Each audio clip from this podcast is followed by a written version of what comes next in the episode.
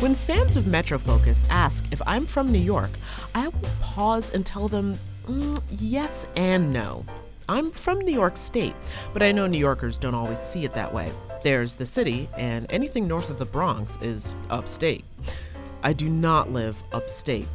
Thanks to a stint covering the Empire State from Albany, I learned that upstaters consider where I live to be downstate, or like a rural extension of the city. Where I'm from and I live is in the Hudson Valley, but it's not like I didn't give city life a go. When I was applying to colleges, there was only one place I wanted to start my life NYC. But years before the crowded subway cars, before the rent was too damn high, I found myself at a housing crossroads, and I chose to leave New York. This is my story. In 2011, I returned to my granola crunchy Ulster County roots. Now, apparently, it was an inevitable decision.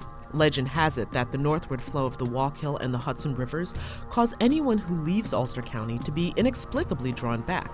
Now, of course, that only works if you're fleeing south to New York, which most of my high school classmates did. But then there's my favorite legend the Lenape Indians cursed the land. So, once upon a time in the 17th century, the pushy Zionistic Huguenots wanted New Paltz all to themselves, and they wanted the savages off it. Now, of course, I have no idea if any of this is true, but honestly, what tall tale is? So, before the French Protestants could implement their 17th century urban renewal slash gentrification project, the Lenape cursed the ground, saying, If you people want this land so bad, neither you, nor your children, nor anyone born or raised here will ever leave it ever. So, like so many apostates before me, I went back. But it's not just for love. I'm a Brooklyn fugitive. A while back, I moved into an urban myth, a fully restored brownstone, two bedroom apartment with dishwasher and washer dryer, all utilities included, even a full cable package, in the incredibly cheap rent, and even easily available street parking. My second floor apartment was the only one in my newlywed landlord's home. She lived above and below me, but for the most part, we got along. So everything was meticulously maintained. I had really hit the sweet spot. Then my landlord got a divorce. Now, when I moved in, she and her husband were about to have a baby, and two years later, their marriage was a wrap. She got a quickie one sided divorce in which she retained outright ownership of everything. She even got full custody of the kid and repossessed his car. So her now ex husband was essentially kicked to the curb with the shirt on his back, literally, but in the name of the kid, he was still around, sometimes visiting, sometimes living, and sometimes disappearing for months at a time. Fast forward three years to August of 2011.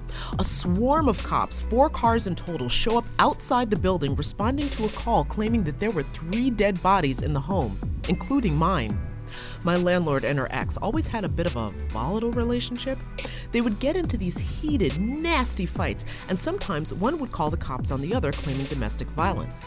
No one was ever arrested and nothing was ever proven, but this was the first time it reached a serious level of homicide, and most importantly, it involved me. I was alone in the building, so I had to not only let the police in to search the premises, but I had the added pleasure of assuring them I was indeed alive. Eventually, the officers determined they had a bad tip, and all eight cops finally left. Well, there was no way in hell I was spending the rest of the night there. I immediately packed some clothes and left for a friend's place. As I was getting into my car, conveniently parked in front of the brownstone, who do I see looking disheveled on a bicycle in a stained undershirt, khaki shorts, white tube socks pulled up to his calves, and house shoes? But my landlord's ex. He looked like Debo from Friday. He rode up next to my car door, grabbed the driver's side door, and yanked it open. I'm so sorry you had to get involved in all of this. Had to? Seriously? His breath reeked of tequila. Jenna, I'm so sorry. This had nothing to do with you, but you know what she did to me was wrong, right? Throwing me out like garbage while she's laid up in the house with her new boyfriend. You know I built that house. She thinks she can just throw me out like a piece of trash? The whole evening had me so freaked out, I couldn't even process what he was saying. I told him I had to go and I didn't have time to talk. I pulled harder on the door to close it, and then he yanked it back open and leaned in. All of the emotion left his face, and in a calm, deep voice, he said, Seriously, you should find another place to live. He knew that I knew that he knew every wire, every pipe, and every gas line in the building. Fully freaked out, I yanked on my car door with all the strength of the Hulk and slammed it shut. I threw my car into drive and headed over to a friend's.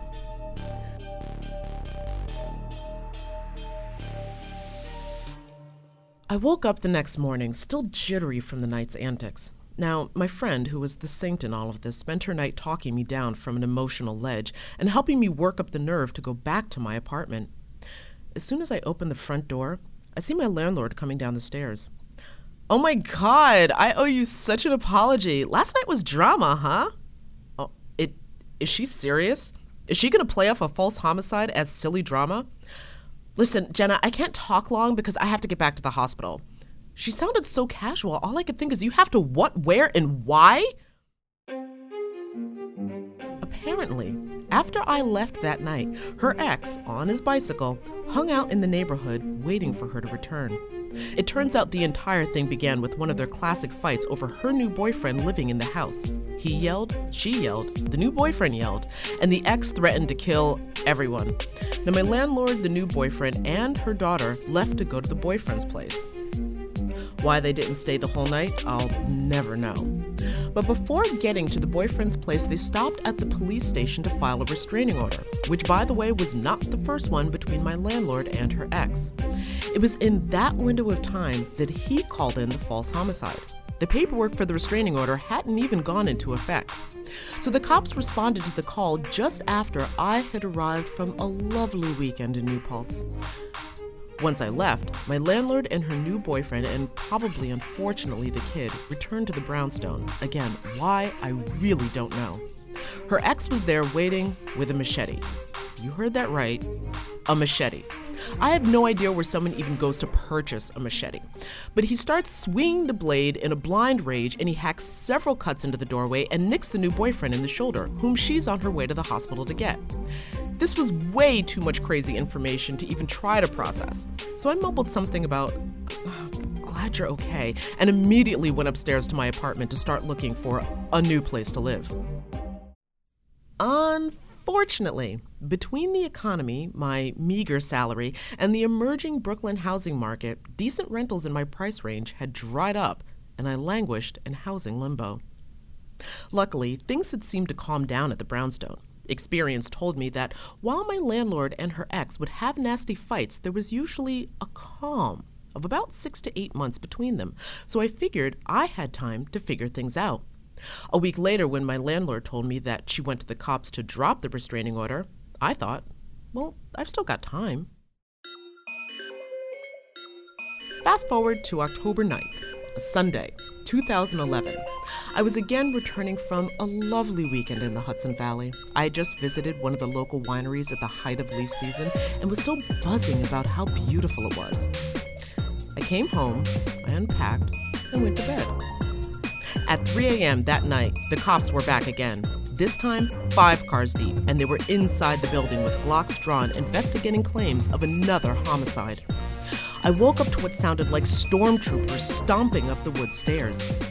I staggered out of bed, praying it was my landlord and some drunken friends after a late night out. Police! Open up! screamed the person pounding on my apartment door. Frightened and shaken, I opened the door only to have a flashlight beam thrown in my face and two other officers, guns drawn, demanding to know who I was. Do you live here? In a soft, nervous voice, I told them, Yeah, this is my apartment. Apartment? We were told this is a single occupancy building. Okay, total side note, but part of me had always questioned the legality of my apartment. I assured the cops that I was indeed the tenant and that this was my apartment. Well, we're gonna need to search the premises anyway. Again, I complied and I let them in.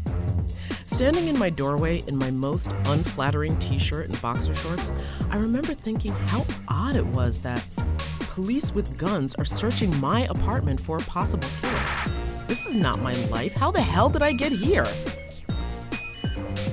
While the cops were searching my apartment, I could hear the lady cop slash domestic violence intervention counselor downstairs grilling my landlord.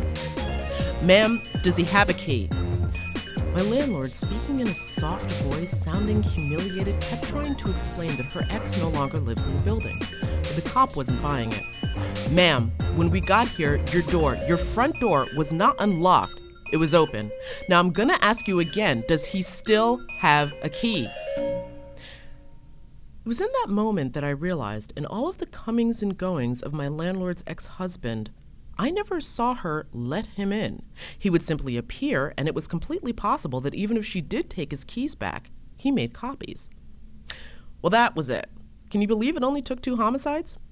The next day, my landlord and I had a huge blowup over her murderous ex. She insisted that I was overreacting and that he was just lonely and trying to get her attention because in her world, that's what normal people do when they want to get attention. You tell the cops you killed people. I was back in New Paltz by Friday. Sometimes blessings come in disguise. Thank you for listening. Want more of the Metro Focus podcast in your ear?